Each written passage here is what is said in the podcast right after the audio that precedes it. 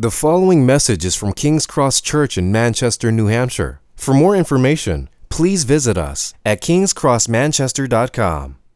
So today we come to what is arguably one of the most well known passages in the entire Bible. Uh, if you've been to a wedding, my guess is you've heard part of it, if not all of it. If you were a fan of Lauryn Hill in the late 90s, post, uh, post Fugees, if memory serves, uh, you might recognize some of the phrases in the song uh, Tell Him. It, that, was, uh, that was our jam this morning at the Denio household. It's a great song. Not necessarily about God, but still uses a lot of those uh, phrases. Part of it was quoted by Wilson during an episode of Home Improvement. Any Home Improvement? Anyone know what that is? Excellent, okay. So I'm going to be directing my rhetoric over in this direction. That's where I saw the most hands. I'm not judging all of you, but but you got to go where the action is. Uh, it's been a part of presidential inaugural addresses. It was read at the funeral of Princess Diana. Undoubtedly, especially on this weekend of Valentine's Day, uh, made it onto many a Hallmark card, onto many a Christian mug, and is a certain go to for wedding ceremonies. Uh, and it's a powerful passage to be sure. Uh, but even more powerful, I believe, when it's actually read in the context of the spiritual gifts, where Paul puts it. Um, so I've come to think of this as a triage text. And if you're not familiar with battlefield triage, when you've got wounded soldiers on the battlefield, it's sort of like all hands on deck. Uh, the, the medic is just patching people up in any way that they can. There's no surgery prep, there's no pristine operating room. In most normal circumstances, there's an opportunity to debate what would be the best course of of treatment here, but when you're in the thick of it, you just you're just patching people up as best you can. Um, and in those instances, you're not dealing with theory. You're just responding to a very specific need in a very specific uh, moment, with the idea of moving people forward. Or another way to think of it is uh, what I've heard referred to as task theology, theology that's not theoretical. Uh, it's actually born out of particular situations. And in case that's a little bit less than clear, Corinthians is full of this. Um, so if you go all the way back to chapter 7, uh, Paul starts with his and now concerning statements. Um, and it seems as though the Corinthians have written him a letter where they're asking all of these questions about how the gospel applies. And now concerning marriage, and now concerning meat sacrificed to idols, and now concerning things of the Spirit. Uh, and Paul offers his perspective on how the gospel applies in those situations. And it's interesting, at least to me, that as the gospel moves into more Greco Roman context, there's just situations that they haven't really dealt with before.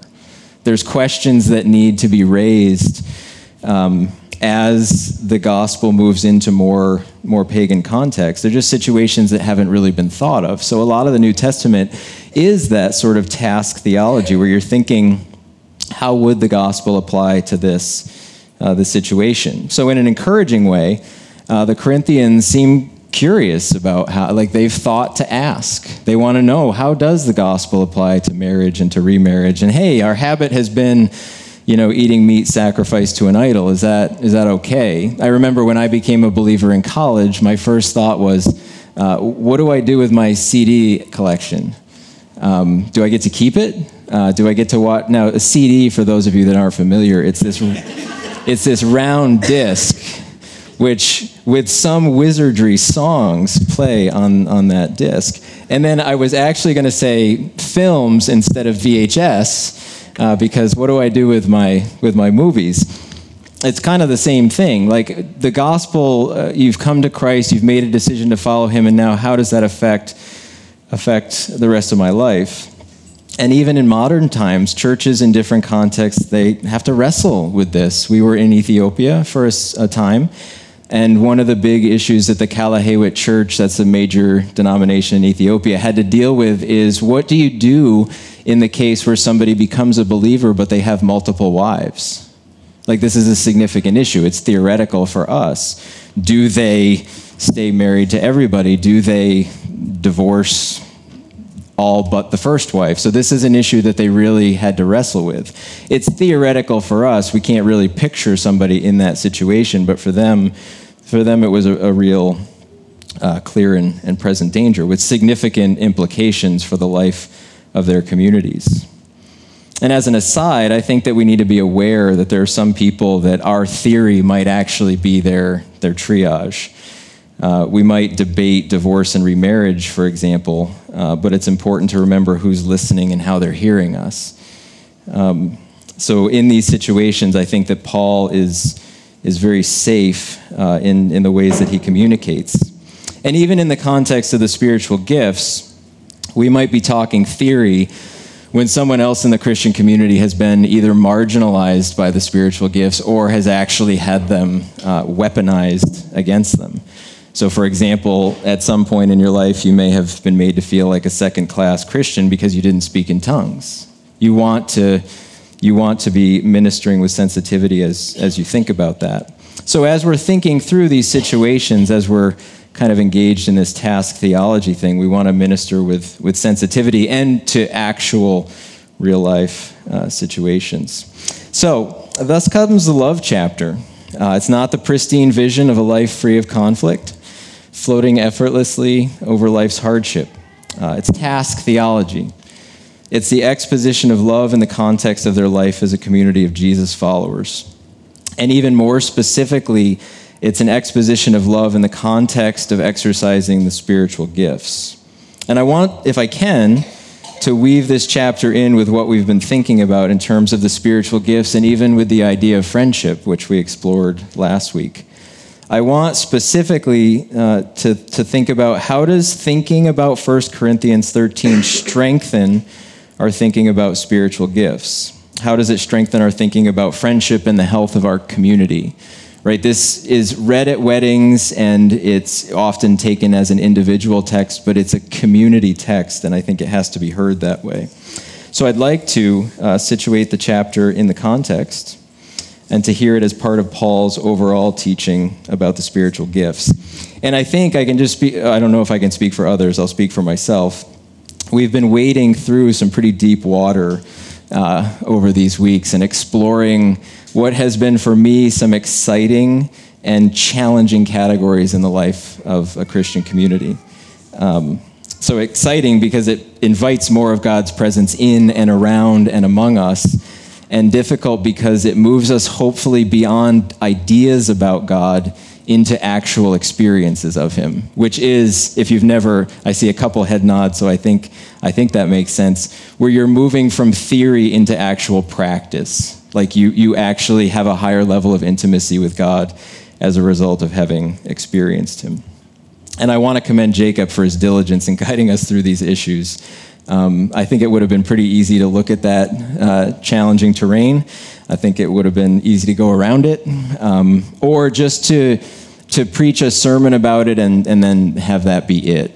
And I think that I've been enriched by not just the sermons themselves, but the conversations at missional uh, communities. I really resonated with what Jay said last week about like if if you're not in a missional community at this point, uh, I think he said something about like it's time, uh, which I, I, think is is absolutely true, because those conversations have really enriched our thinking. Even in our family, Stephen and I have had some conversations about we we've been in contexts where that would not have happened not just that the passage wouldn't have been preached, but people wouldn't have been invited to come forward and to, to pray to receive those gifts and to have it um, become part of the overall uh, life of the church. So I, I, commend Jacob for that, and I'm, I'm grateful uh, beyond measure for sure.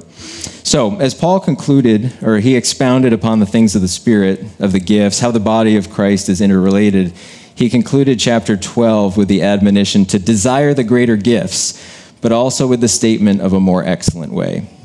And it's to that way that we now turn. So, the main point today, very simple, very straightforward chapter. Love is the foundation of healthy Christian community. Oh, look at that. Just so amazed that I say it and it happens. Though I was running this morning, I did forget to put one of these in a slide, so uh, I'm, I'm a failure. But I have remarkable, uh, what's, what's the word, resilience I, I feel really good about myself too, so I just bounce back almost immediately. So, um, so, so fairly obvious. Love is the foundation of all uh, healthy Christian community. So the first three verses, uh, love frames all that we do in Christian community. Verses one to three, and I'll read them. If I speak with the tongues of men and of angels, but do not have love, I have become a noisy gong or a clanging cymbal. If I have the gift of prophecy and know all mysteries and all knowledge, and I have all faith, so as to remove mountains but do not have love, I am nothing. And if I give all my possessions to feed the poor, and if I surrender my body to be burned, but do not, do not have love, it profits me nothing. So these first three verses set the stage for all that follows, and they're crystal clear. They're not difficult to understand. There's no parable here, there's no riddles. Um, Paul is saying that even the positive things that we do, even the things that are clear evidence that God is at work in some amazing way in and around us, are for naught if we don't have love.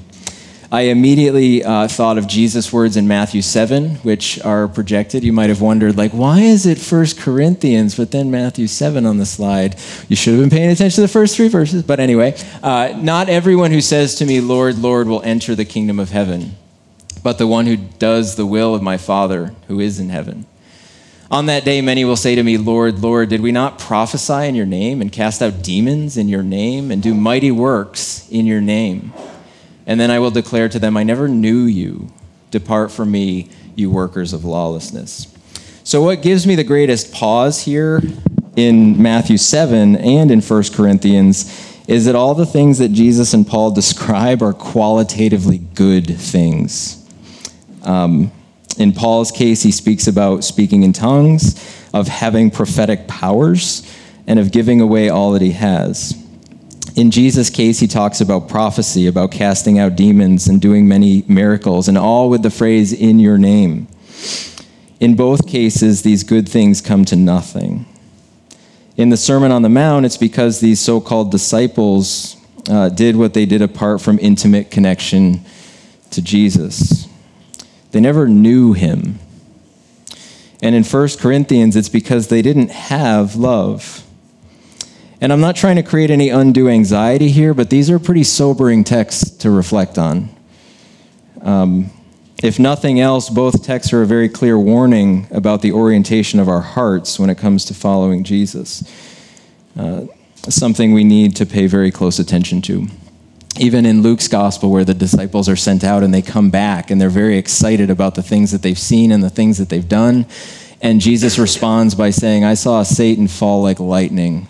And it's a warning that they should be rejoicing over the fact that their names are written in heaven and not over these, these newfound powers that they have. So once we're duly warned, what do we do? Uh, the challenge, at least as I see it, is building an environment or a culture where we cultivate love. So it's not enough to think, just to think properly about love. Uh, we need to express it in concrete ways. Uh, Paul's verb in verses 1 to 3 is to have. He says it three times to have, to have. Uh, we have to have love as we're doing these things. And I'm going to keep circling back to the main point for the simple reason that none of what we do in community with each other matters at all if we don't have love. And with an eye toward missions, I think that the, the display of the kind of love we're going to see here, uh, we don't have to throw a rock very far in the neighborhood that we're in to where this sort of love uh, is what people desperately need. So, love frames all that we do and it frames all that we are in Christian community. This transitions into the key question of how do we actually define love so that we can have it and go about expressing it in the assembly of God's people. And here's where we get to the, the actual virtues. So I'll read verses 4 to 7. As an aside, before I read it, most of the stuff that I read on 1 Corinthians 13 urges this kind of slow, reflective reading of it. So, not blowing through it because you know what it already says, because you've heard it at weddings. Um, it's, it's this real reflective reading. So, anyway, no extra charge for that one. Love is patient. Love is kind and is not jealous. Love does not brag and is not arrogant. Love does not act unbecomingly. It does not seek its own. Love is not provoked. Love does not take into account a wrong suffered. Love does not rejoice in unrighteousness, but rejoices with the truth. Love bears all things, believes all things, hopes all things, and endures all things. So, before we dig into each of the virtues individually, I want to start with just the 10,000 foot view of the chapter uh, before moving into each uh, clause. Um, and if we could get the next, this is where I have to pay attention. Uh, not that I haven't been paying attention up to this point, of course, but next slide. Okay. Uh, first, love is compelling. So this is just the 10,000 foot foot overview. As we look over the description of love, I don't think I'm alone in wanting to reflect these attributes in my friendships. Like if I were to get out of bed in the morning, I just and to be able to engage in this kind of love with all of the people that I interact with in the course of a day, which, for those of you that don't know me, is with 110 of Manchester's finest over at Hillside Middle School. If I could engage my day in this way with my family, with my friends, with students, that's compelling. And I don't think anybody looks at this description and says, wow, that looks terrible. That's just, that would be such an awful way to live. I just look at it and say, wow, what I would give to be a person who displays these qualities in large measure. And the more I think about God, the more I realize this is exactly who He is. This is a description of God's character. He's compelling in every aspect of His character, safe in all of the ways that He relates to human beings. And just as another aside at this point, if I could, well, actually, no, I'll get to that later. Forget it. I'll, I'll, I'll cheerfully withdrawn. Second, love is inherently humanizing. Most of our interpersonal problems come in our failure to recognize people as people, as image bearers who bear God's image and are worthy of dignity and respect. And I think that I could get some buy in on that if you think of the negative exchanges you've had uh, over the past week, or as you were walking into the polling place on on Tuesday. Uh, sorry, uh, it was primary week. Um, most of the problems that we have are that we view people as things and not as people. So love is inherently humanizing. Third, love is not a spiritual gift. Uh, chapter 12 is clear that not everyone serves the same function in terms of gifting in the body of Christ. Not everybody's going to speak in tongues. Not everybody's going to prophesy. Not everybody's a good administrator. If you put me up here with a guitar, I would be a disaster.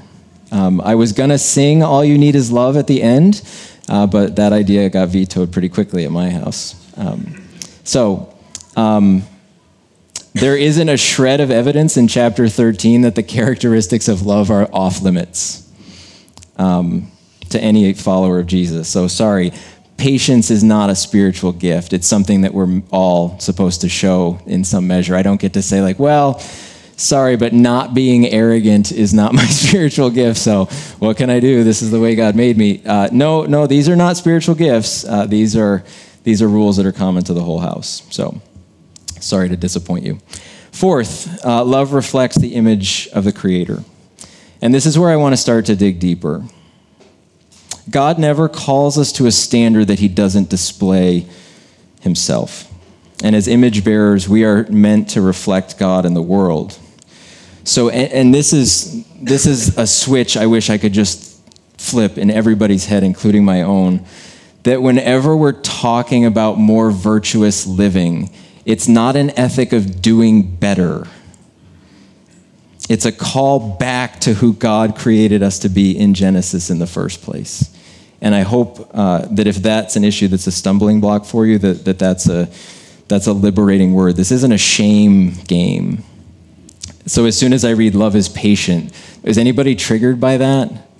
Yeah, okay, so a couple, the rest of you are spiritual giants. That's wonderful. But you, you feel this, I mean, I can think of at least nine different exchanges where I wish I had been more patient in, in that exchange. And it, it can be a shame game where you think you're being called to do better.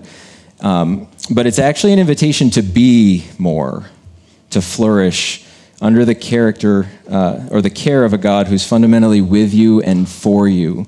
So even at those moments where you feel guilt and shame about impatience, I think it's important to picture at that moment that it's not a God who begrudgingly forgives you for it and says, Well, we'll see how it works out next time, as he's like tapping his clipboard, waiting for you to screw it up again. That's not who God is. He's the God who's fundamentally with you and for you. That's the language of Romans 8. So when we inevitably mess these things up, it's the God who says, Yeah, that wasn't great. Let's get back up on the horse and ride again. Empowered by God's Spirit, maybe you have to apologize, minus the maybe, uh, if you've displayed impatience. Sorry, we'll talk about that in a little bit. But anyway, that's how we should view these virtues as reflections of the character of the God who acts concretely in human history and in human circumstances. So God's not a theory, God's not a set of ideas, He's a person. And He's the person who displays all these attributes in large measure. So, um, what I want to do as we look through these, it's kind of like a little spiritual formation exercise. So, strap your seatbelts on, you're going for a little ride. Um, in each of these virtues, I want to focus on just a couple questions. And if uh, this is the slide I forgot to put on, so this is me confessing my, my total failure as a human being. Uh, so you'll actually have to write these questions down as I say them, or not, because that's like totally your choice. That's what Deuteronomy seemed to say this morning like, step before you, you could do it, or you don't have to. Um, so, anyway, that's like my middle school lecture. You don't have to turn in your homework if you want to see me again next year. Um, with the joke we always what's what's better than doing eighth grade once doing it twice uh, so um, turn your homework in anyway first the first question is to ask what does it mean so when we talk about patience what does it mean what, what does the word actually mean um, the second question is where do i see this virtue evident in the life of jesus and then the third is in what specific ways is the Lord pressing in on this? Like, where can I cultivate this in my life? So, just as an example, let's look at the first clause, which is love is patient. That's simple, simple enough in theory. Uh, so, first, how does the Bible define patience? And in most cases, it's going to mean exactly what you think it means, um, but there's some times where you need a little bit more nuance. Second, where do I see patience operative in the life of Jesus or the life of God in the Old Testament? And finally, what are the specific ways that the Lord's pressing in on this? Where can I cultivate patience in my life? And quite frankly, and this is where the breakdown usually happens, this shouldn't be a quick process. Uh, it might involve some difficult conversations with some safe people, uh, people whose spiritual health and vitality you look up to. Uh, so, this is a framework I want to utilize for exploring these virtues. Um, so, uh, I guess I, I like the image of planting trees. It's going to take a long time because something that goes to the heart of who you are, like that, that should take a long, a long time to unravel. Um, if we want to, if we want to go deep with this work of spiritual formation. Um, so, part of life as a community is discerning how God is at work in us and among us. And even in the assembly of God's people, that's not an easy thing. So I want to reflect carefully on how God might be pressing into us in these areas. Because we've pressed with the spiritual gifts, like we've had some pretty rich conversations about them. And I think that we equally need to press into the love element as well, because if I understand Paul correctly, without love, none of it matters.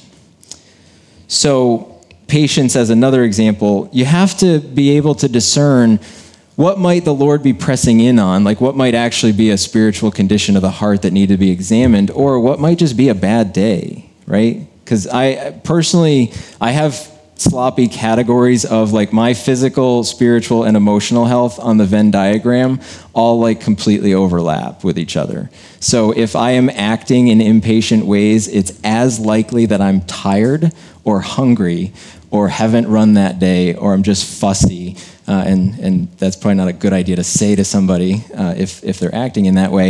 It's not necessarily a spiritual problem. Does that make sense? So I don't freak out about, like, oh, God hates me because I acted impatiently. Like, no, I just need a nap. Um, like, like a good two year old, I, I go off to my pack and play and take a nap. Sorry. Um, so, it's not necessarily a negative condition of the heart. Um, but I think that part of our growth as mature into maturity as Christians is we have to think through what's the difference.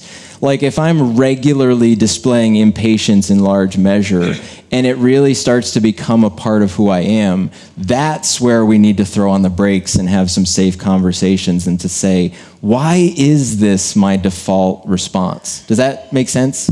Um, so it might just be okay. I had an off day. I, I went with uh, what was it, Dickens' line in A Christmas Carol, like a bit of bad beef or something, where he thinks he's just hallucinating. You've read A Christmas Carol, right? Yeah. Have you read it or just seen the movie? I want to know what your favorite one is, but we don't have time for that right now. So your your favorite uh, Charles or the Christmas Carol movie, but I can't do that now. Sorry.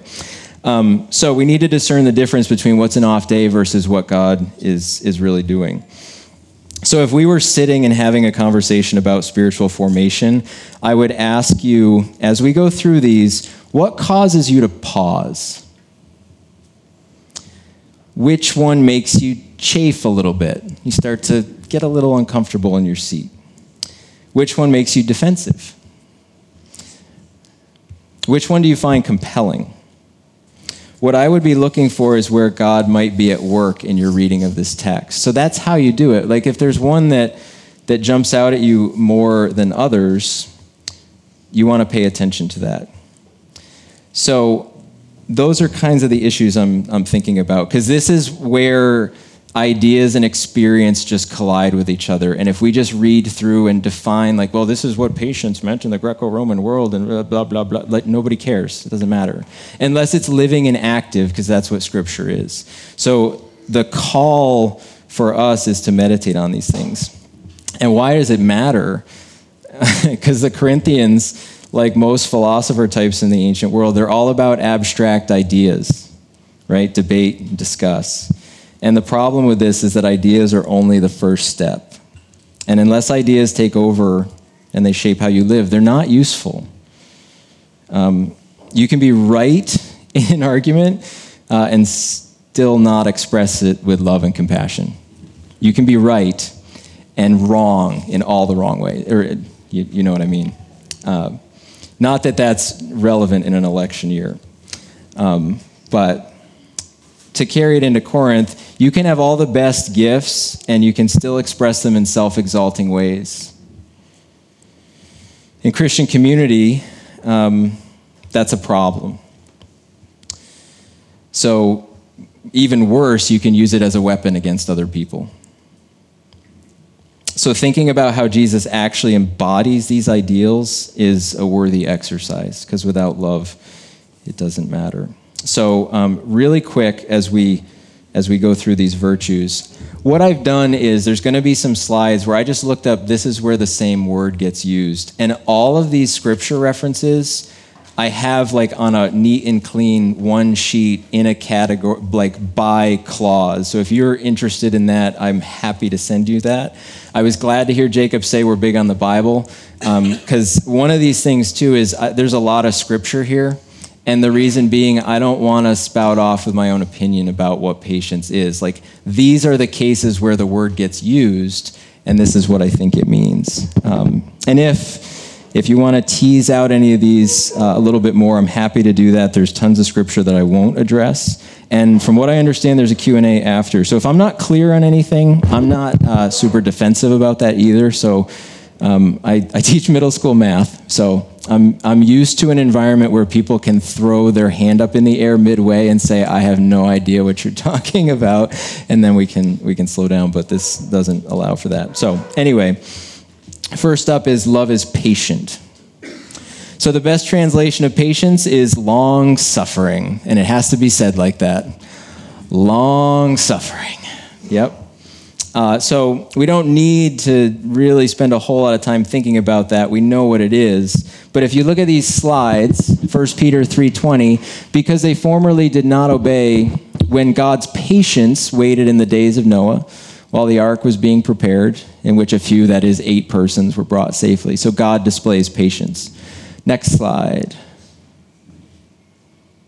The Lord is not slow to fulfill his promise, as some count slowness but is patient toward you, not wishing that any should perish, perish, but that all should reach repentance. That's 2 Peter. And Romans 9, what if God, desiring to show his wrath and to make known his power, has endured with much patience vessels of wrath prepared for destruction? So, um, this just shows that this is fundamental to God's character. And in Christian community, we, like God, suffer long with people and we suffer alongside them. We're patient and we long for their wholeness. That's what God does. We're willing to put ourselves aside to not be self absorbed in order that we can bear with one another in this way. So that's patience. Moving to the next clause love is kind, it's not jealous. So Ephesians 4 says to be kind to one another, tenderhearted, forgiving one another as God in Christ forgave you. So we show the same kindness to others that God has shown to us.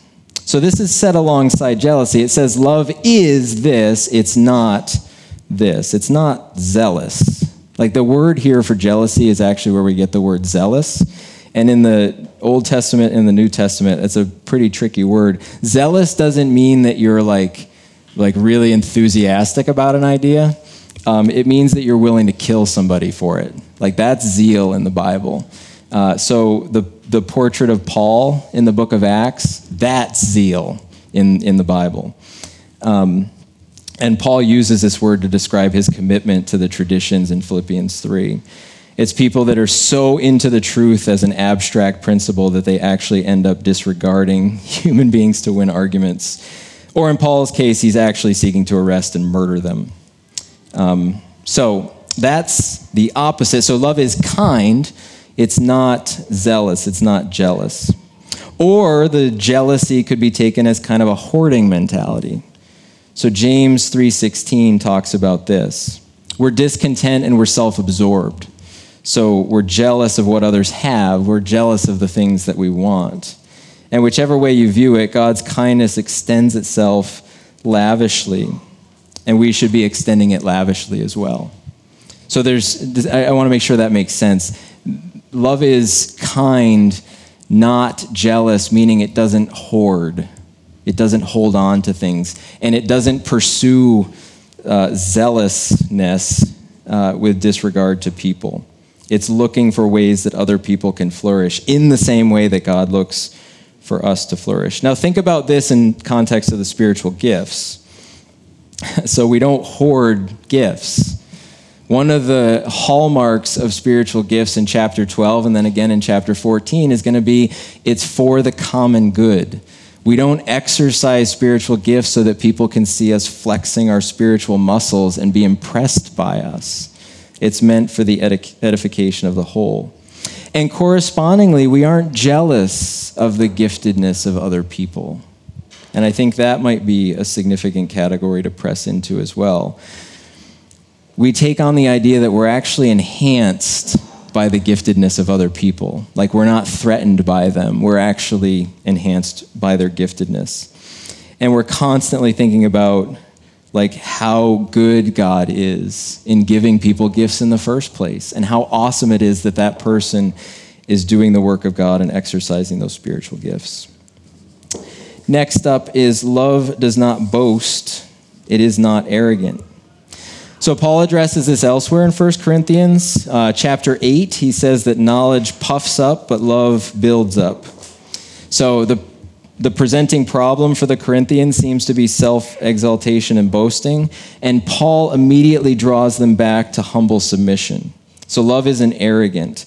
And I think that as a community, we just need to be aware of health and accountability in this area. Uh, that none of us, well, at least that I've experienced, are just outright boasting or showing arrogance. Matt's not up here like with the ropes attached to him and the smoke machine as he's like floating out over the crowd. He's not not like that. Though that would be hilarious. Now that I got that image in my head, that's going to be hard to get out. Um, Matt's Matt's out there. Um, but we are, I think, as a community, prone to drift. So if that's something that you feel especially prone to or you feel triggered by, uh, it's important to seek counsel and accountability for that. Um, and it's important that you name it for what it is, not defensively saying, well, I'm not arrogant, and then that's, that's not a great way to go. Um, because people exercising their gifts in arrogant ways or using their words in arrogant ways, it wreaks havoc in the church and it wreaks havoc on the reputation of the church. The next clause, which I don't have a slide for love does not act disgracefully. This was like, this is just straight up inappropriate behavior. So it wasn't even, I, I, mean, I apologize. I don't think it's really worth expounding upon. Paul kind of addresses this in 1 Corinthians 5. Like, it's just bad behavior. Nobody, you shouldn't be drunk outside whiskeys at three o'clock on Sunday morning. Like, it's just inappropriate behavior. So if, if that's your thing, uh, talk to Jacob. Um, uh, but in, in Christian community, it, it, we don't act disgracefully. We don't act in that way toward each other. Uh, the next one is, is interesting. Uh, love does not seek its own, is the way that it's translated. So love isn't just looking out for itself. So here are some cases, and we have some slides for these, where Jesus' example is helpful and compelling. So this is John 7. The one who speaks on his own authority seeks his own glory, but the one who seeks the glory of him who sent him is true, and in him there is no falsehood.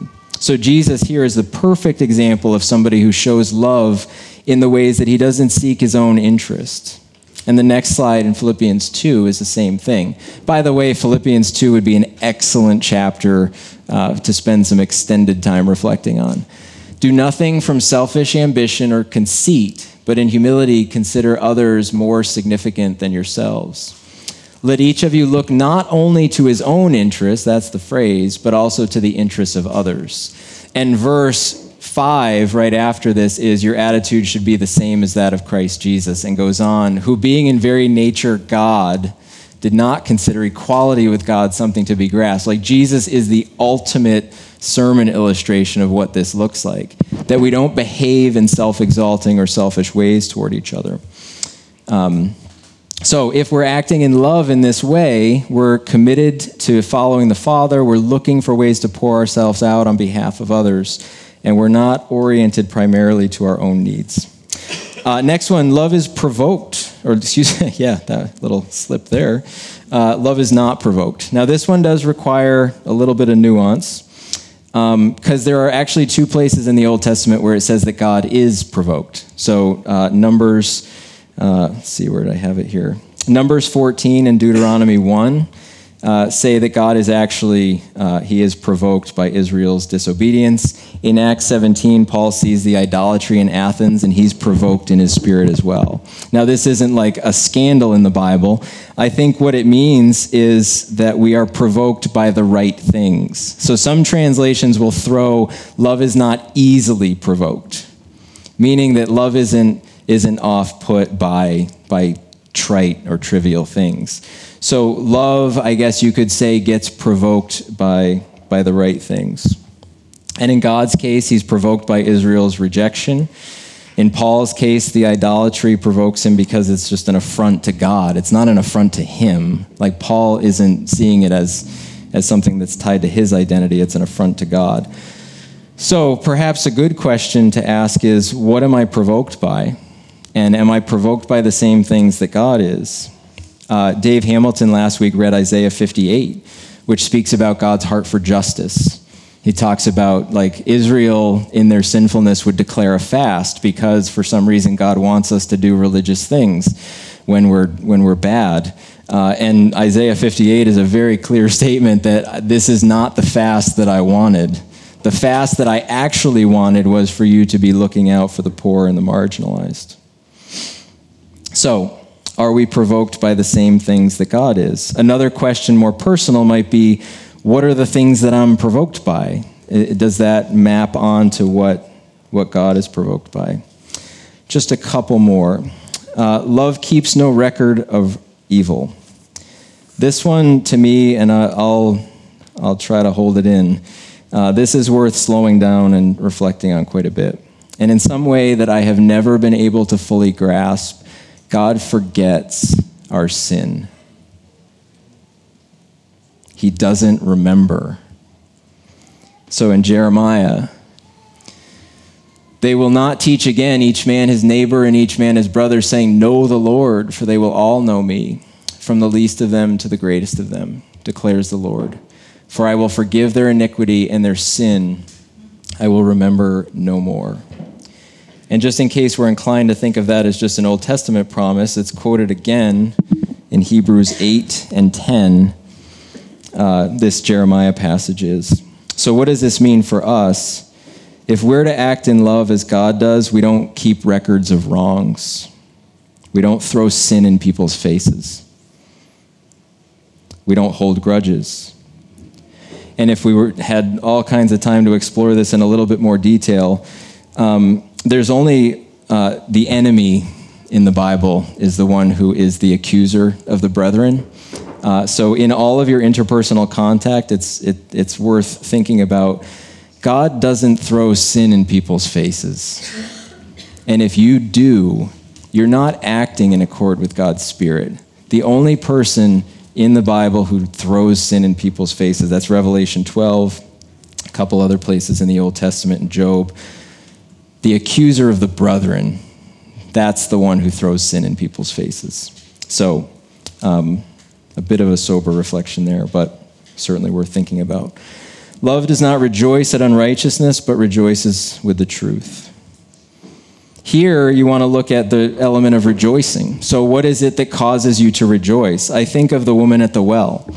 Uh, when Jesus confronts her sin, uh, if you're not familiar with that story, it's, it's brilliant because she takes that and she, she's super excited about it. Like, that's a picture of rejoicing at the truth. She goes back to her village and she says, Come meet the man who told me everything I had ever done.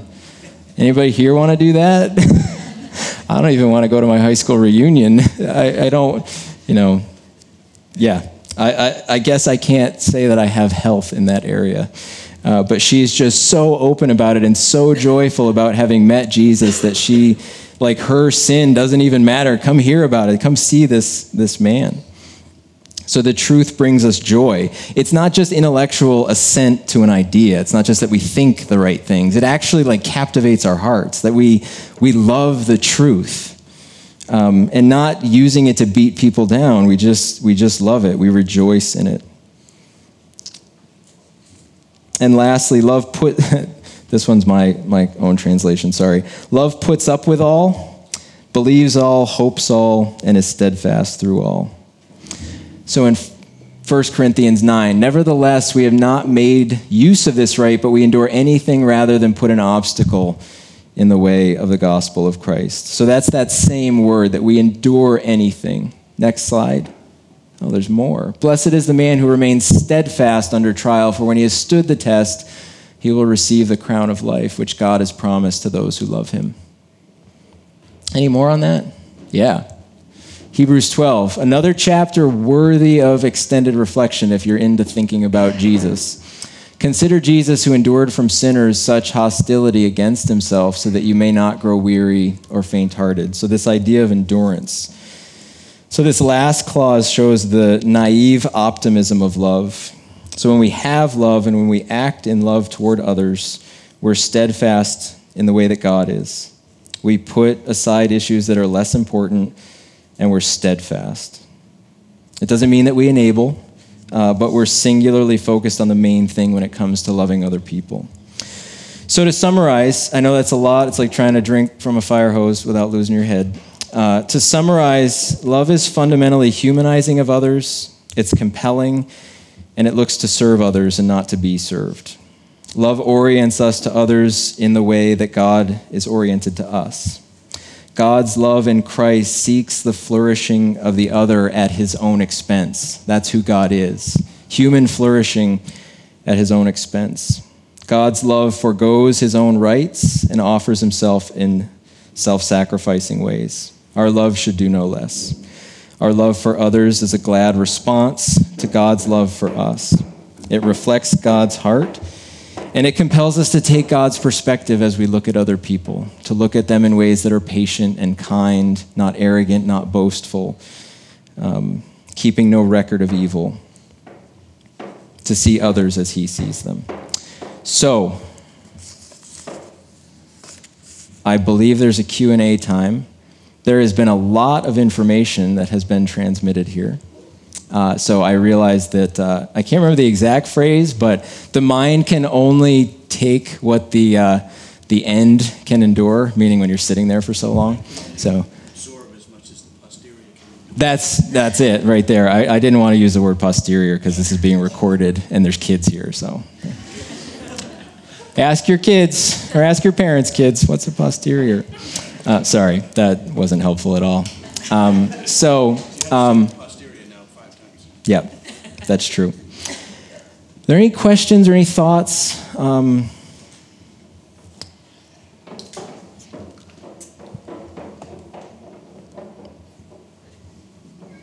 I can endure long periods of awkward silence. It's okay. All right. Um, like I said, there's a lot to take in, but I do think it's super important. Next week, I want to talk about this idea of being known by God, coming to maturity and being known by God. So if there's any thoughts you have on that, I would love to hear them. Uh, but I'll, I'll pray now and invite the worship team back forward. God, we are uh, thankful for your word. We're thankful that your spirit is operative here. And I pray that what has uh, been said today that's been of value uh, would take root in us that we would hear it as a community, uh, that you would move us toward uh, wholeness, not just as individuals, but as a group of uh, your followers. Uh, help us to hear you throughout our week. Help us to meditate in ways that, that reflect your orientation of love to us. And be with us, we pray. Amen. Thank you for listening to this message from King's Cross Church in Manchester, New Hampshire. Please feel free to share or distribute this content, but do not charge for it or alter the content in any way without permission. King's Cross Church exists to treasure, proclaim, and grow in the gospel of Jesus Christ. To find out more about King's Cross Church, please visit us at kingscrossmanchester.com.